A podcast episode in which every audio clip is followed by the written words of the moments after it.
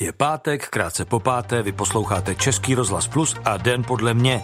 Den tak trochu utahaně zimní, ale taky den plný zajímavých zpráv a událostí.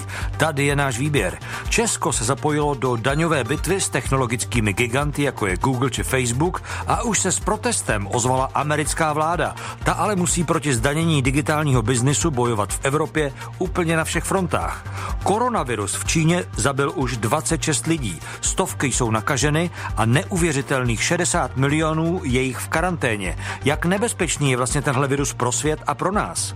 Stovka programátorů už za chvíli začne pracovat na tom, aby stát dostal e-shop na dálniční známky zadarmo a ne za 400 milionů, jak původně chtěl. Nejbohatší žena Afriky Isabel dos Santos má krušný začátek roku, čelí obvinění ze spronevěry za desítky milionů dolarů. Nejbohatší podnikatelé, jako třeba Bill Gates nebo Richard Branson, se rozhodli investovat do masa, které se pěstuje pěstuje z buněk a není kvůli němu nutné zabít žádné zvíře. A nakonec malá ochutnávka toho, co bude k slyšení a vidění v neděli při udělení pře- prestižních cen Grammy. Vybrali jsme horké kandidátky na vítězství a jsou to samé ženy. Tak dobře poslouchejte. Den podle Petra Šimůnka.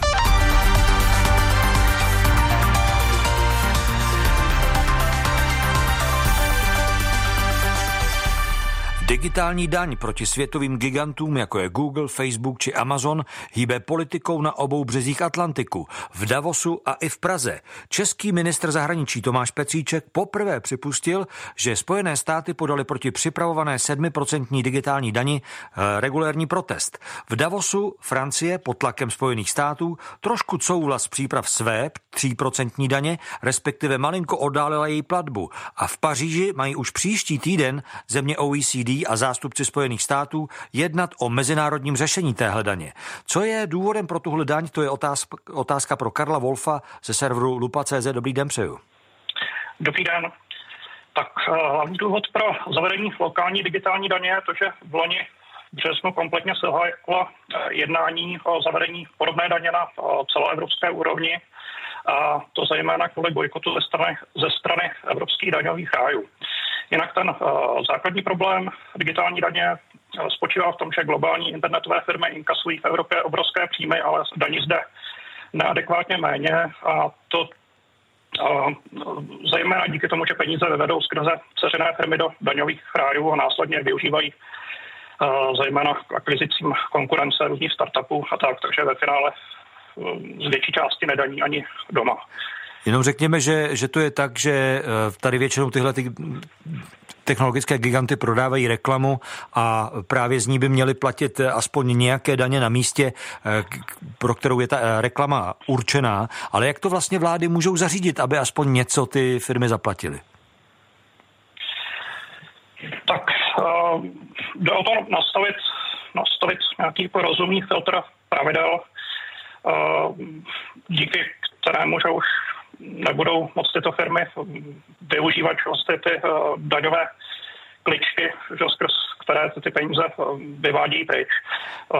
U nás například by v té daní měly podléhat internetové firmy s určitým globálním obratem, konkrétně je to nad uh, 19 miliard korun, které budou mít na území Česka roční obrat za uskutečněné zdanitelné služby minimálně 100 milionů korun. A jinak v jednotlivých zemích se to liší, že u Francie je to, jsou ty hodnoty třeba něco, něco vyšší. Ale není to jakoby teritoriálně za, za, zaměřené jenom proti americkým firmám, ale je to prostě tak, že ty největší firmy jsou z Ameriky.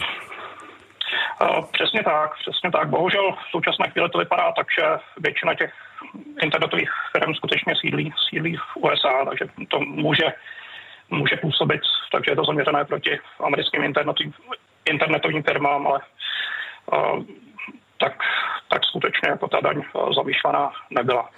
Já jsem mluvil o Google, Facebooku či Amazonu, ale měla by tahle zvláštní digitální daň platit třeba i pro služby, jako jsou Uber nebo Airbnb? Určitě, určitě pokud budou spadat do toho výše uvedeného obratového limitu, tak ano. Kolik by vlastně měla tahle ta daň v Česku vynést? Kolik si představuje minister financí, ministrině financí a premiér, že by od eh, těchto velkých technologických gigantů měli dostat? Tak to je zajímavá otázka. Ten poslední oficiální vládní odhad hovoří o pěti miliardách ročně. dříve se ty odhady lišily a to docela, docela o dost. Ten nejnižší byl tuším 2,5 miliardy, ten, ten nejvyšší asi 6, 6, 6,5 miliardy korun.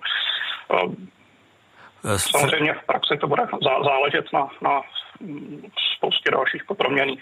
Francie, o které jsem mluvil v souvislosti s tím, že odložila splatnost té daně, měla se platit už v Dubnu, ale bude se platit ve Francii až na konci roku, odhaduje, že by měla dostat nějakých 19 miliard korun eh, v přepočtu. Jaké další evropské země vlastně eh, tuhle digitální daň sami o sobě chtějí zavést a nečekají na to, až bude nějaká celoevropská? Tak potom rozkotání těch celoevropských jednání na začátku loňského roku těch zemí, které se k tomu chystaly, bylo více. Některé, některé potom couvaly nebo vyčkávají. V současné chvíli to vypadá tak, že dvouprocentní daň připravuje Velká Británie. Existuje zde taky, také španělský a italský návrh, který se podobá tomu, tomu francouzskému. A v Česku by ta daň měla platit od kdy, protože ještě pořád neprošla parlamentem? Tak to záleží na tom, kdy kdy se, zdali se teda podaří, podaří jí uh, ten, ten zákon odsouhlasit v termínu, nicméně mělo to být někdy, někdy na jaře, myslím, že v červenci. Francie... No takhle, mělo to být v, čer, v čer, no, tuším v červenci, ne, ne, ne, ne, takhle. Francie, Francie ustoupila nakonec pod hrozbou toho, že by Amerika uvalila clá na její výrobky, především se mluvilo o potravinách, o vínu, o sírech a Amerika chtěla zvednout tarify až o 100%. Dá se očekávat nějaká podobná odveta i vůči českému zboží? Ono to českého zboží na americkém trhu zase není tak moc. Tak eh, Česko samozřejmě není eh, z pohledu Spojených států že taková hrozba jako, jako Francie. Jedná se o, daleko, daleko menší trh, ale jako nepochybuji o tom, že si už, už protože jinak teda ta, ta česká podoba té daně je procentálně neextrémnější, takže si Spojené státy jako nechají ujít příležitost k nějakému jako exemplárnímu zásahu. Takže já předpokládám, že určitě určitě nějaká, ně, nějaké sankce, pokud teda tato daň spálená bude, tak jako přijdou a to, ten dopad je spíš asi jako otázka nějakého ekonoma. Říká Karel Wolf ze serveru Lupa.cz. Mluvili jsme o digitální dani a budeme ji i dál eh, sledovat, protože už příští týden v Paříži budou zástupci OECD mluvit a jednat se zástupci Spojených států o tom, jak to bude. Ale podle všech odhadů je to práce a jednání na měsíce. Ještě jednou děkujeme Karlovi Wolfovi. Mas foram Závažné onemocnění dýchacích cest způsobené koronavirem z Číny připravilo o život už 26 lidí. Je nahlášeno víc než 800 případů nakažení, desetitisíce lidí žádají vyšetření u lékaře a už 60 milionů, 13 měst, jejich v Číně v okolí města Wuhan a dalších v karanténě. Před zítřejším začátkem čínského nového roku, spojeného tradičně s přesuny stovek milionů lidí z místa na místo, a to nejenom v Číně, ale i mezi kontinenty, tak tenhle virus zaměstnává lékaře, business biznismeny i politiky a působí obavy už na celém světě. Přesto ale Světová zdravotnická organizace nevyhlásila globální nebezpečí. Naším hostem je teď náměstkyně ministra zdravotnictví Alena Šteflová, která zároveň byla dlouholetou ředitelkou Národní kanceláře Světové zdravotnické organizace v České republice. Dobrý den přeju. Také dobrý den. Eh, paní náměstkyně, čekala jste to, že Světová zdravotnická organizace nevyhlásí ten globální stav zdravotní nouze? Eh, já si myslím, je velmi obtížné eh, asi v tohleto chvíli predikovat rozhodnutí té eh, odborné skupiny krizového štábu, se kterým vlastně Světová zdravotnická organizace pracuje a které opravdu to rozhodnutí je položeno na odborném posouzení všech aspektů, které takovéto vyhlášení vlastně v sobě má. A asi to ne, a není to nikdy jednoduché, protože ty aspekty musí být především cíleny na tu lidskou stránku a na ten humanitní dopad, ale zároveň také i na ty ekonomické. A já si domnívám, že vlastně v současné době opravdu tedy cílí hlavně to úsilí eh, tohoto vyhlášení toho nouzového stavu a opravdu to ohrožení eh, veřejného zdraví, zejména právě do té oblasti Číny. A eh, je to vlastně také určité jakési politické zadání i tomu státu, to vyhlášení, protože mu najednou umožňuje pracovat dalece v jiném režimu. Mm-hmm. Vlastně už to, co vidíme a musíme říci, že Čína opravdu se chová velmi seriózně a vlastně nastavuje opatření, která jsou velmi pro obyvatele Číny velmi, velmi, jak bych řekla, obtížná. Už jenom vlastně karanténa, vyhlášení, vlastně hlídání osob, jejich mobility, necestování a určitě i začnou problémy s infrastrukturou, které si budou eh, vyžadovat, teď už v oblasti výdeje potravin, možná i třeba nějaké cenové regulace, eh, tak, aby vlastně bylo opravdu byly zabezpečeny ty základní potřeby eh, obyvatelstva a věřím, že i určité posílení třeba dohledu, řekněme, policejního, vojenského. Toto jsou všechno velmi závažné věci, ale vlastně těm státům toto vyhlášení pak dává opravdu do rukou tady tento silný mandát, aby jednali opravdu ve prospěch toho zdraví a nejenom tedy svých občanů, ale i tedy toho, eh, toho celosvětového. Právě, ale jak jsem říkal, ta karanténa se teď týká už 60 milionů lidí ve 13 městech v okolí toho nejpostiženějšího města Wuhan. Mezi těmi městy ani v nich nejezdí autobusy, je omezené cestování. Jak dlouho tohle ale může ta oblast vydržet? A může to skutečně eh, reálně pomoct tomu, že se ten vir dál nešíří?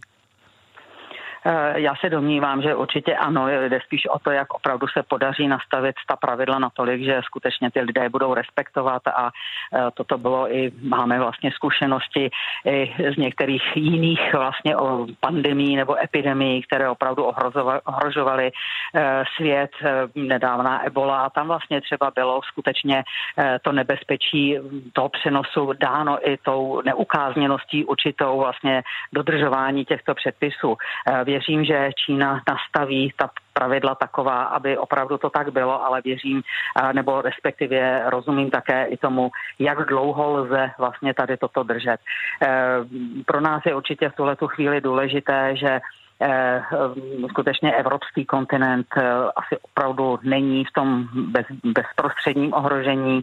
Eh, my skutečně tu situaci neustále sledujeme, monitorujeme a jsme především v kontaktu s těmi, s těmi řekněme, oficiálními zdroji, které jsou pro nás nejdůležitější a to je Světová zdravotnická organizace a také hlavně Evropské centrum pro kontrolu nemocí, které sídlí ve Stockholmu a vlastně vydává také i tato, řekněme, harmonizuje i tato doporučení i pro státy Evropské unie. My určitě budeme také jednat a budeme eh, všechna tato opatření sjednocovat i v souladu s těmito, eh, s těmito zeměmi. Eh, možná trošku jiné v jiném režimu. Teď možná jednají také země, které mají přímý letecký kontakt s těmi eh, zejména teď nejpostiženějšími městy v Číně, Což eh, jako je není. Londýn, Paříž, Řím a tam určitě i ta nastavení těch opatření v leteckém provozu eh, je na místě a také víme, že tedy tyto města takto, anebo tato letiště takto konají. Paní náměstkyně, co vlastně o tom koronaviru víme a jaký je třeba rozdíl mezi tím, tímto virem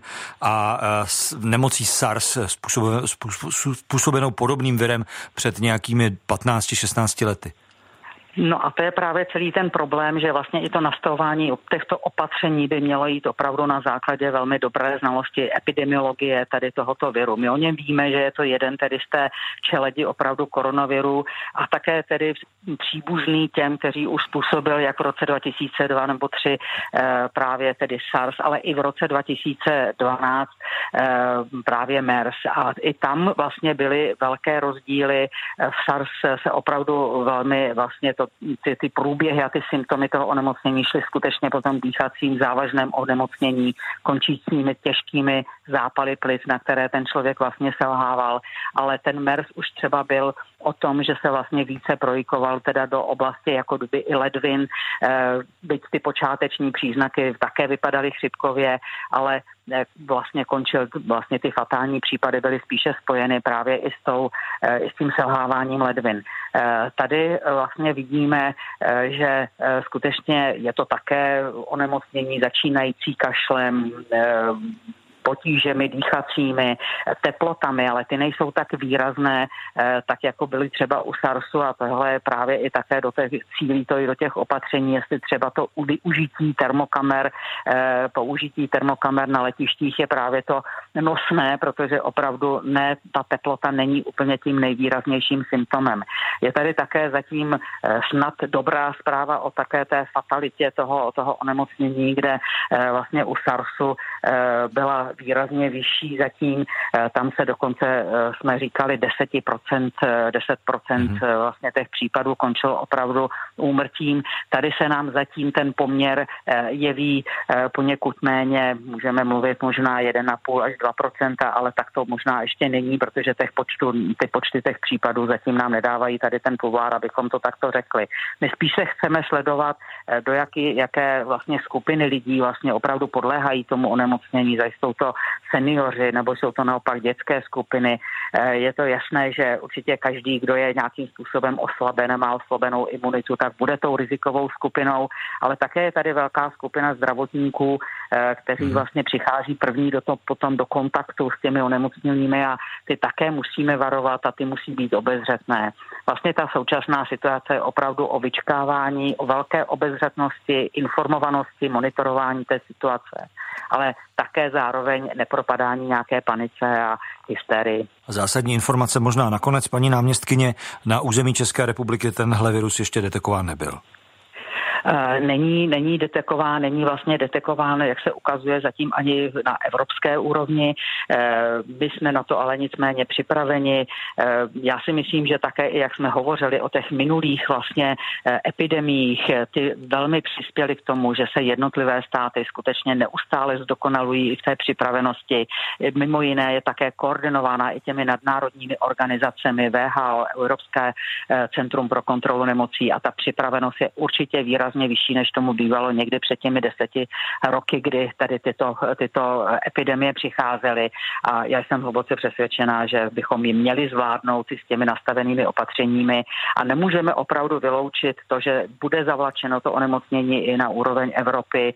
Zatím je se říkáme, že je to, řekněme, v takové tom středním, středním eh, vlastně asi hodnocení, nebo je to považováno zatím za střední pravděpodobnost, eh, ale Eh, zkrátka my můžeme především informovat naše, naši občany eh, tak, jak se mají chovat. A vlastně ta eh, opatření jsou velmi podobná a velmi obecná vlastně všem těm, jako eh, jak se chránit proti onemocněním, které jsou přenášeny kapénkovou nákazou, obecná hygiena, umývání, kapesníky, nezdružovat se tam, kde ty nemocní jsou a zkrátka v případě, že tedy se něco děje, tak opravdu vyhledat zdravotní, zdravotní péči. Eh, to takové, takovéto instrukce jsou pak také připravovány i pro... Ale schrnu to potrženo, my se zatím nemáme čeho teď bát. Tak, ano, určitě je dobře, že sledujeme situaci, že se informujeme a ministerstvo zdravotnictví ve spolupráci se všemi partnery a i na té mezirezortní úrovni s ministerstvem zahraničních věcí je eh, koordinováno říká náměstkyně ministra zdravotnictví Alena Šteflová a mluvili jsme o nebezpečném, leč v Česku nepřítomném viru koronaviru, který ji zabíjí v Číně. Díky pěkně. Já také, díky, nashledanou.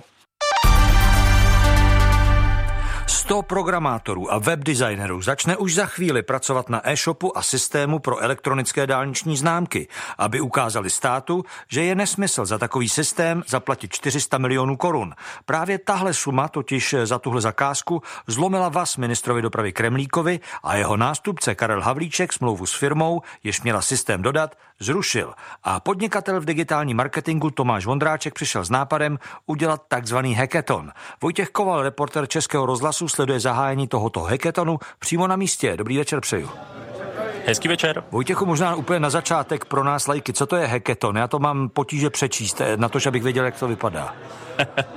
tak je to, eh, řekl bych, taková intenzivní eh, programátorská session, schůzka, pracovní víkend, řekněme v tomto případě. Zkrátka ti vývojáři, programátoři a další profese se tady tři dny budou potýkat s tím, jakým způsobem naprogramovat ten požadovaný e-shop.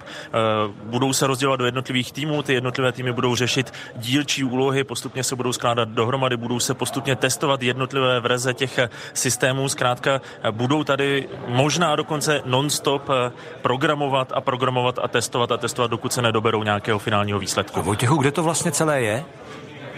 Nacházíme se teď v Holešovicích, je to sídlo společnosti Actum Digital, eh, právě Tomáše Vondráčka. Eh, jsme tady eh, zrovna v, stojím v takové, řekněme, kafetérii, kde probíhá registrace, zrovna sem přicházejí ti první programátoři a registrují se, měli by to tedy stihnout do 18 hodin, kdy tedy skutečně oficiálně ten hackathon bude odstartovaný. To je za půl hodiny. Kolik lidí vlastně se čeká? Je, je o, te, o tuhle akci zájem? Mediální byl ohromný, ale jestli i sami programátoři a webdesignéři Eh, chtějí pomoct a chtějí to zkusit, to nevím, jak to je.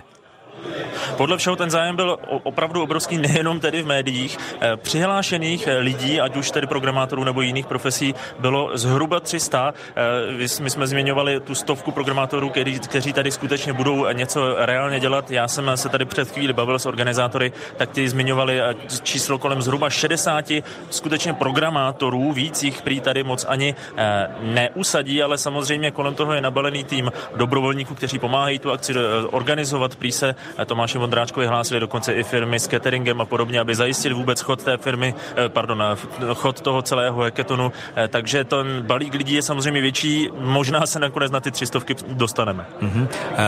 Asi je možná zbytečné zdůrazňovat, ale jenom si to upřesníme. Všichni všechno dělají zadarmo, je to tak? Všichni všechno dělají zadarmo a především tedy tím výsledkem by mělo, že až něco stvoří eh, za ten víkend, tak i ten výsledek by měl být zadarmo, tedy aspoň to, co zvládne eh, v rámci toho prodeje elektrických, eh, pardon, elektronických dálničních známek. Už se ohlásil Andrej Babiš, že se na ten hackathon taky přijde sám podívat, jenomže ten systém, jak říká samo ministerstvo dopravy, je daleko složitější, že to není jenom ten e-shop, o kterém se mluví, ale že to je složitý systém, jenom jak, jenomže jak složitý nechce zveřejnit, protože to je tajné. Jak se s tímhle ti programátoři můžou vypořádat v Holešovicích, když vlastně neví, co mají pořádně udělat? Tak eh, samozřejmě nějaká část toho systému, respektive toho řešení eh, tajná je. Programátoři tady v Holešovicích se budou eh, snažit vyvinout tu část tady do, té, do toho momentu, kdy to začíná být skutečně tajné.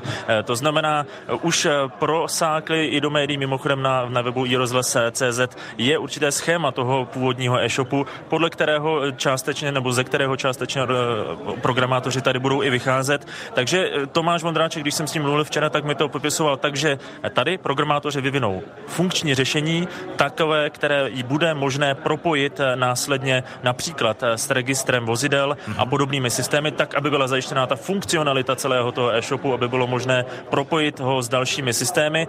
A e, toto tedy bude zadarmo a pokud tedy bude třeba k tomu dodat něco jiného, což by mohlo být tedy skryto pod tím, tím, tím utajením, tak na to už pak stát bude muset vynaložit další prostředky, ale to už je tedy mimo práci tady programátorů. Vojtěchu, kdyby mělo být hotovo v neděli, v pondělí?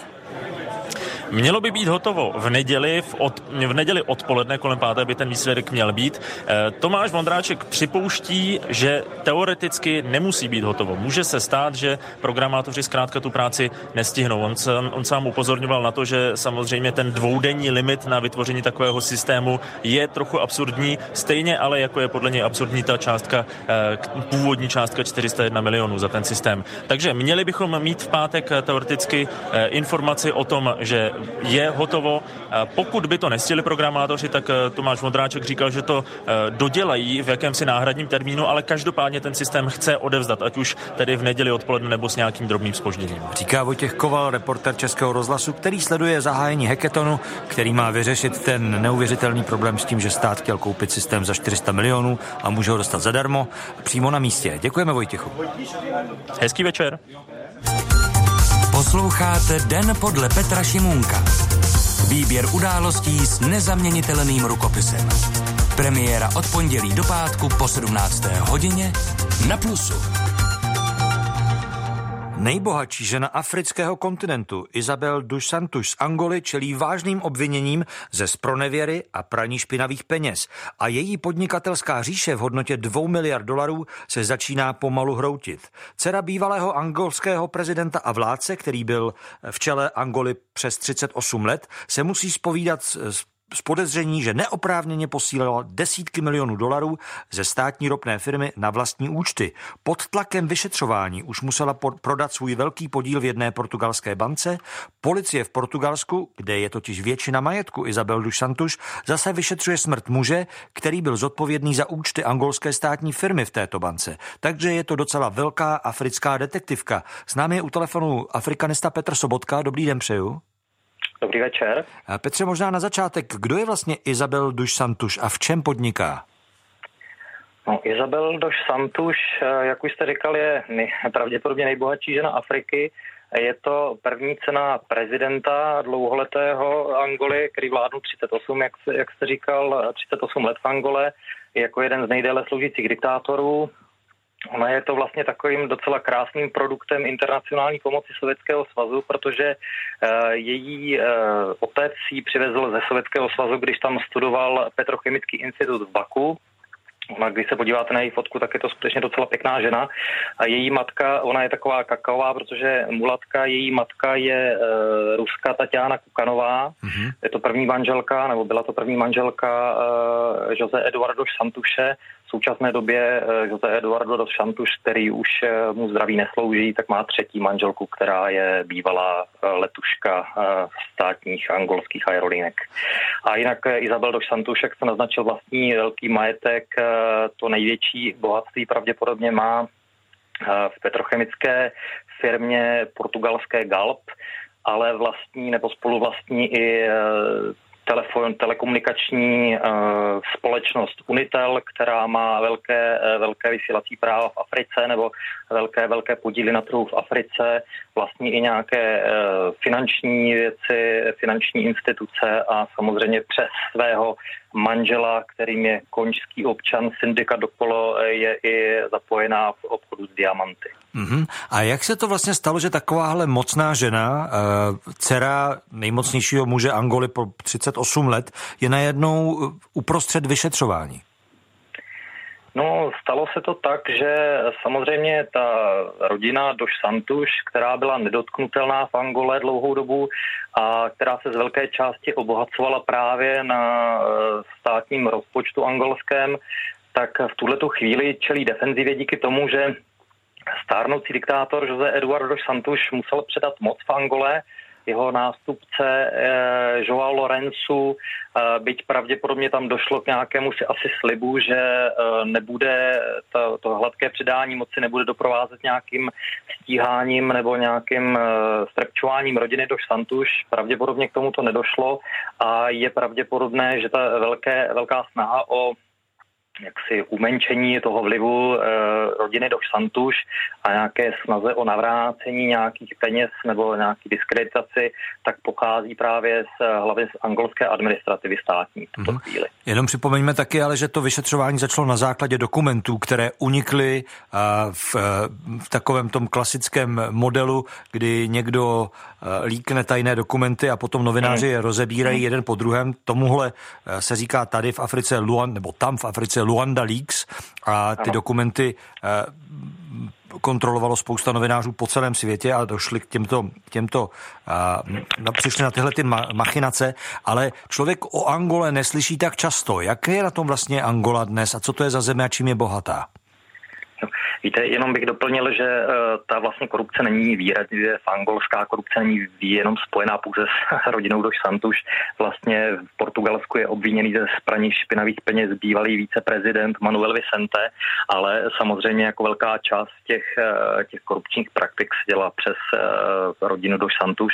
Co se Angoly týká, Angola je v tuto chvíli jedna z bohatších zemí Afriky nominálně, protože vlastně v, na té angolské zemské pánvi najdete všechno z Mendelovy tabulky. Oni Aha. mají skutečně od zlata přes diamanty až po ropu téměř všechno, přičemž to zlato, diamanty a ropa je největší vývozní artikl uh, v Angoli současné A bohužel smutným, smutným, smutnou skutečností je, že více jak 30% populace angolské bohužel žije v podmínkách extrémní chudoby, kdy vlastně na den mají maximálně 2, 2 dolary v přepočtu. Takže Klasické vlastně... africké prokletí, že když mm, máte eh, ano. nerostné bohatství, tak eh, lidé z toho nemají téměř nic.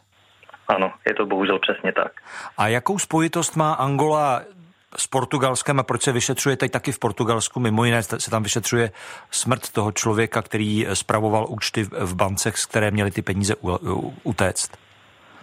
Tak eh, Angola historicky samozřejmě spjatá s Portugalskem, protože to je bývalá portugalská kolonie. Eh, ona vlastně ta Angola mm, od roku 1960 vlastně až do roku 2002 byla uvržena do války Eh, která byla na různých místech Angoly horší, na, na, na různých místech lepší. Vlastně od roku 1960 až do roku 1975 ta Angola měla osvobozenecký boj proti právě portugalským koloni, kolonialistům. E, nutno říct, že z velké části jsme tento boj podporovali i my, jakožto mm-hmm. tehdy zpřátelé na země socialistického tábora. A taky jsme tam měli stopu díky tomu únosu? Ano, ano, ano, je to tak. Vlastně v roce 1983 v Alto Katumbele bylo uneseno 66 československých občanů a už v té době tam byl prezidentem právě Jose Eduardo dos Santos, jo, že skutečně on tam 38 let byl u moci. A vlastně jenom co, co odešli o tamtud Portugalci, tak vlastně přišla občanská válka, která trvala až do roku 2002. Eh, po té době vlastně ten eh, vedoucí té opozice, Jonas Savimby, byl zastřelen, tak eh, vlastně ta opozice se přetransformovala z ozbrojené do politické. Vlastně strana UNITA v tuto chvíli je v opozici, ale je tak jako hluboce v opozici, protože skutečně ten nějaké demokracie, byť tam, byť tam fungují volby tu a tam často dělané, tu a tam méně často, tak v podstatě o nějaké demokracii se nedá mluvit a ta Angola eh, v podstatě byť nominálně velice bohatá země, tak eh, na nějaký zajišťování nebo přerozdělování toho bohatství pro ty lidi tam nejde vůbec mluvit o tom. No, v současné chvíli vlastně Angola, Angola byla i postižená vlastně tou světovou ekonomickou krizí eh, jakože sekundárně, protože díky tomu, že byla světová ekonomická krize vlastně před nějakými pěti lety v Evropě a v Americe, tak díky tomu se odebíralo méně ropy, mm-hmm. méně se utrácelo za zlato a diamanty a to samozřejmě postihlo i na angolský režim a to tak, že si musela i půjčit od Mezinárodního měnového fondu. O Angole a především o Isabel dos Santos, která teď je v v centru podezření z praní špinavých peněz a taky ze spronevěry, jsme mluvili s afrikanistou Petrem Sobotkou. Moc děkujeme. Taky děkuji, naslyšenou. Bill Gates a Richard Branson, dva z nejznámějších světových podnikatelů, dostali chuť na maso. Ovšem na maso, kvůli kterému nemusí zemřít žádné zvíře, protože se laicky řečeno vypěstuje z buněk ve skumavce. Oba zmínění a další investoři dali firmě Memphis Meats, která se výzkumem takto pěstovaného masa zabývá, 180 milionů dolarů, tedy víc než, víc než 4 miliardy korun. A investoři jako Branson doufají, že maso pěstované z buněk bude během dekády nebo dvou jsou hlavním zdrojem masa na celé planetě. Memphis Meat chce za tyhle peníze postavit pilotní továrnu a tamto maso, a zase laicky řečeno, pěstovat. Se mnou je u telefonu teď redaktor časopisu Forbes Michal Mareš. Dobrý večer, Michale. Dobrý večer, Petře. Jak se vlastně takové maso z buněk pěstuje? Z jakých buněk? Člověku mm, to nedá úplně, nedává úplně smysl, když tomu nerozumí. Eh, jde v podstatě o syntetické maso z kmenových buněk, nebo lépe řečeno z živočišných buněk. Eh, vzniká v podstatě, jak bylo řečeno, v laboratorních podmínkách a zajímavé je na něm i to, že původně tohle nemaso vzniklo jako alternativní potravina pro astronauty z NASA. Mm-hmm. A čili živá zvířata na pěstování tohohle masa nejsou vůbec potřeba? Ne, vůbec. Mm-hmm. Ochutnal to už někdo, nebo je to pořád ve, ve fázi výzkumu? Já jsem ho neochutnal a myslím, že běžní smrtelníci eh, tohoto konkrétní maso od eh, Memphis Meats také ne, protože firma za peníze, které nyní od investorů získala, bude budovat teprve výrobní linku a vlastně celou továrnu na umělé maso, ale věřím, že ho už ochutnali ty zmínění pánové Bill Gates, Richard Branson nebo třeba bratr Ilona Muska Kimball, protože na něj vsadili opravdu hodně peněz, více než 160 milionů dolarů.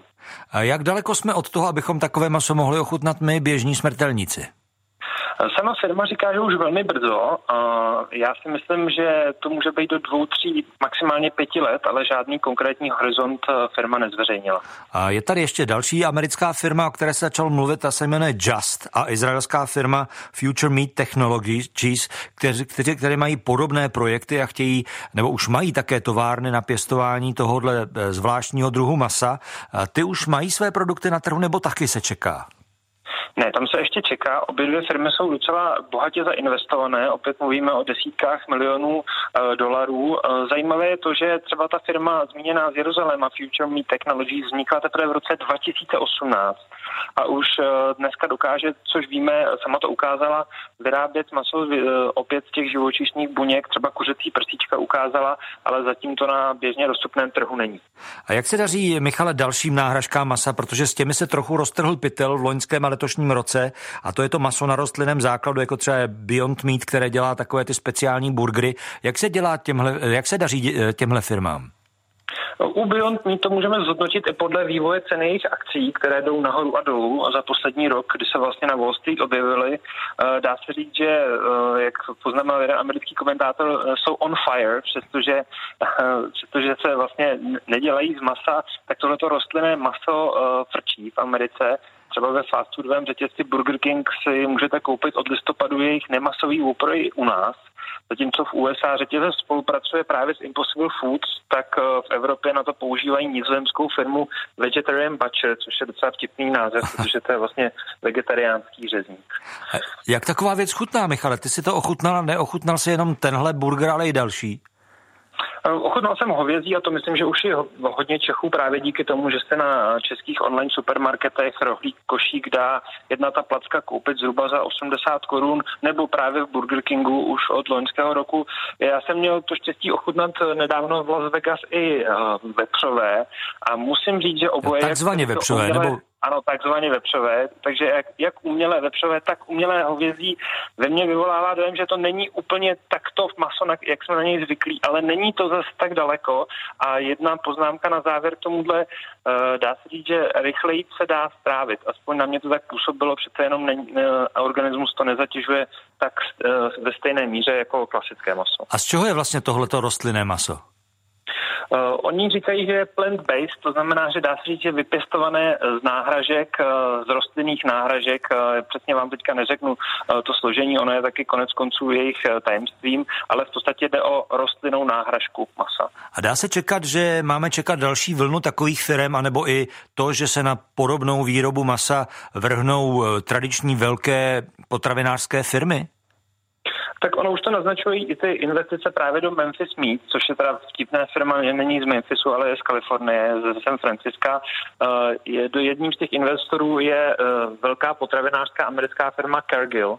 A, takže já si myslím, že to bude podobně jako u třeba u vapovacích zařízení, kde také do toho vlastně investují tradiční výrobci tabáku. Oni si dobře, invest, dobře uvědomují, že je lepší disruptovat sám sebe, než to udělá za ně někdo jiný. Takže já předpokládám, že to, ano, tohle to se dá očekávat. Docela dobrý příklad s těmi, s těmi vapovacími cigaretami, protože stejně jako u nich tohle maso, což není maso, je dražší než normální maso.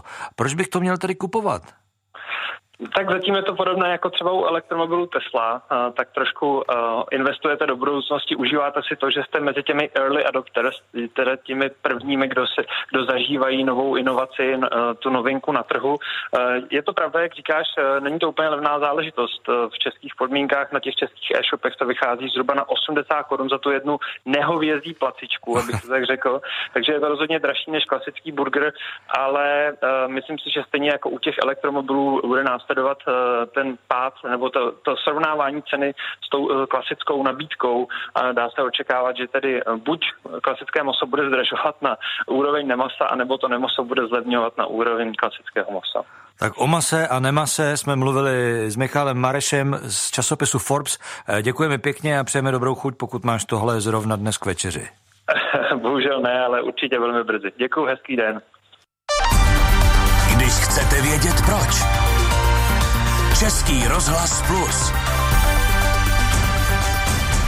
Už za dva dny v neděli bude svět znát nejlepší album, nejlepší písničku a nejlepší zpěvačku nebo nejlepšího zpěváka roku. V Los Angeles v Staples Center se bude udělovat prestižní cena Gra- Grammy. To jsou ty malé gramofonky. Celkem jich mají připraveno 84. Tolik je totiž kategorií. Ty hlavní jsou ale, jak už jsme řekli, nejlepší album a nejlepší zpěváci. A možná pro českého posluchače překvapivě nejvíc. Osm nominací má u nás zas ne tak často hraná zpěvačka s krásným hlasem, v pořádném těle, která si říká Lizzo a hraje takhle. in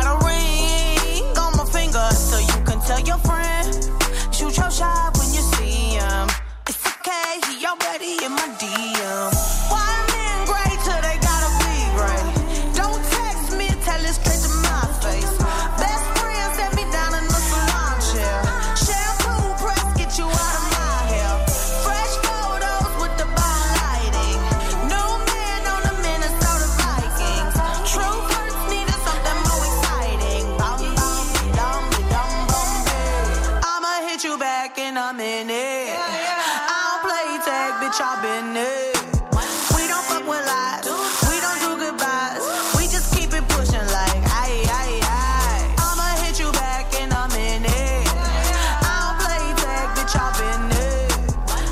Takhle zpívala Lizzo v eh, písni se Truth, Truth Hurts, to znamená Pravda bolí, z Alba Cause I Love You, které vyšlo v loňském roce, jak jinak, když je nominováno na Grammy. A se mnou je teď eh, u mikrofonu Jiří Špičák, hudební publicista. Zdravím, Jirko. Zdravím, dobrý večer. Kdo je Lizzo? Kdo je žena, která má osm nominací na Grammy, nejvíc ze všech? Je to zpěvačka, která vstoupila na scénu v roce 2013, takže není to tak úplně nové jméno, ale tou aktuální nebo loňskou deskou se jí povedlo poprvé výrazněji prorazit. Já si trošku myslím, že Grammy, samozřejmě jako všechny velké ceny, jsou taky hodně politické a myslím si, že jeden z těch hlavních důvodů, proč má Lizo tolik nominací, jsou zkrátka ta témata, které propaguje ve své hudbě. Ona se hodně věnuje takovým issues, jako jsou body positivity, protože e, říká, těm posluchačkám především, že mají mít rády své tělo takové, jaké je a tak dále. A myslím Jak jsem si, říkal, že... Lizo není zrovna úplně vzor manekýny? Není to vzor manekýny, dá se říct, že je takzvaně plnoštíhla, ale ona se tím sama chlubí, na obalech eh, vystupuje nahá dost často v těch videoklipech a je to něco, co propaguje a myslím, že to je téma, který teďka hodně rezonuje a je to jeden z těch důvodů. Zároveň se ve své hudbě zaobírá i rasismem a všemi těmi eh, společenskými eh, konotacemi. No a eh, kromě toho všeho, že tedy splňuje všechny takové ty boxy, které je potřeba dneska řešit, tak je to zkrátka zajímavá osoba, protože zpívá, repuje a dokonce hraje na flétnu. A myslím si, že ta flétna je taky přesně ten moment, který uchytí oko a ucho posluchače, že to je zkrátka něco, co rozhodně není zvykem na scéně. Já musím říct, že jsem Lizou moc neznal a když jsem si to dneska pouštěl, tak jak ty videa, ty zaujmují každého, ale ta hudba je opravdu zajímavá. A to, co určitě všichni už budou znát, je další písnička Billie Eilish. Ta je ze svým Bad Boy uh, nominovaná na nejlepší album a taky na nejlepší písničku roku 2019.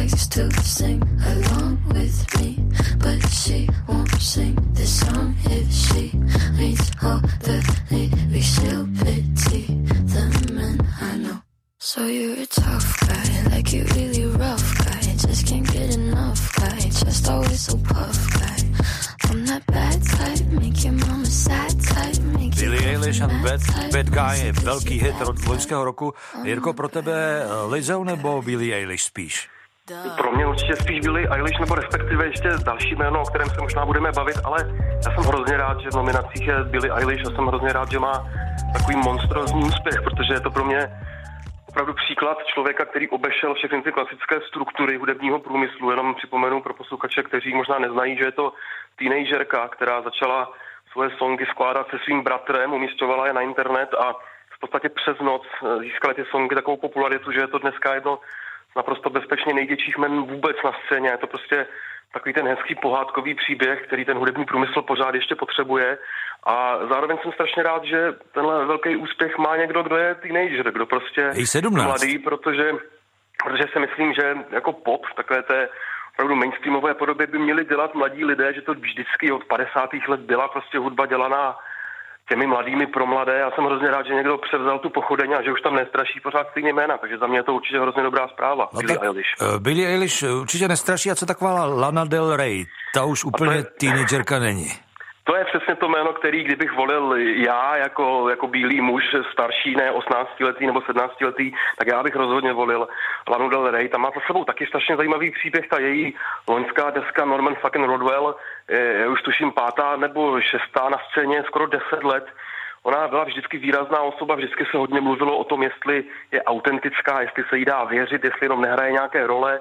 A ty nahrávky byly všechny takové rozpačité a nikdo, myslím, včetně mě moc nečekal, že zrovna s touhle nahrávkou to dokáže, ale najednou z ničeho nic jakoby opravdu už dospěla, jakoby si přesně uvědomila, co chce dělat a vznikla deska, která se podle mě dá přirovnat k třeba hudbě Leonarda Kohena úplně s přehledem. Jsou to fantastický Takhle... romantický písně o lásce, o vztazích, ale se skvělýma textama, který Lana Ray nikdy v minulosti neměla. Je to opravdu velká americká deska, kterých už se dneska opravdu moc nedělá. A Ale za mě takhle. je to nejlepší. Norman fucking Rockwell.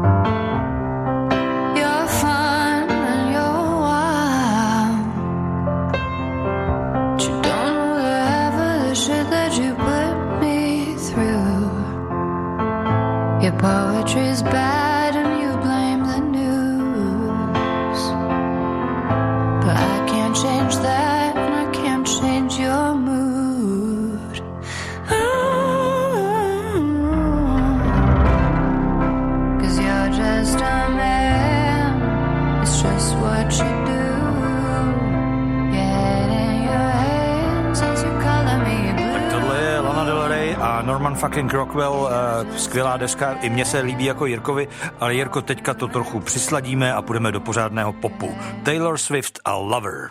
We could leave the Christmas lights up till January. This is our place, we make the rules. And there's a dazzling haze, a mysterious way about you, dear Have I known you 20 seconds? Or 20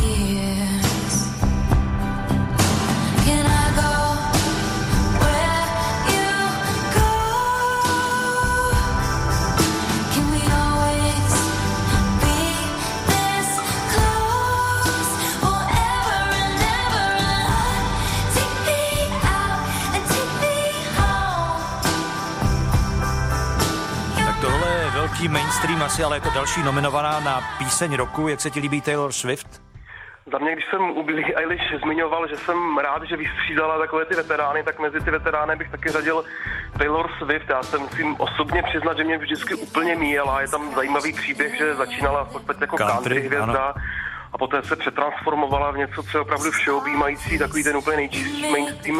Myslím si, že to je v pořádku, nějak mě to, nějak mě to nevadí, ale nikdy jsem Taylor Swift neposlouchal. Možná to taky tím, že je to opravdu hodně americká věc, že prostě v tom našem středoevropském kontextu není tolik věcí na té její hudbě, které by člověka mohly nějak uchvátit. Tak a Jirko, zkrátka ignoruju.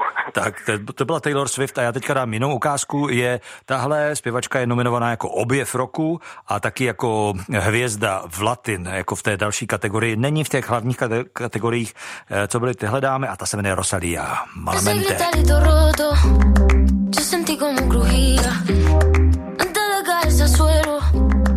sabía que se rompía. Uh, está parpadeando la luz del descansillo.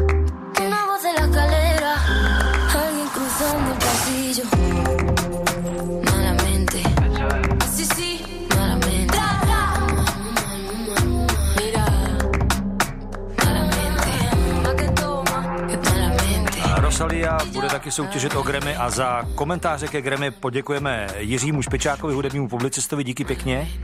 Děkuji, hezký večer.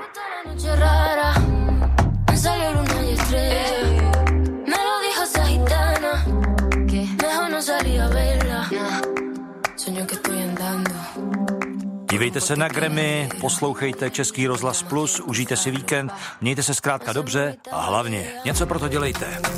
Malamente. Así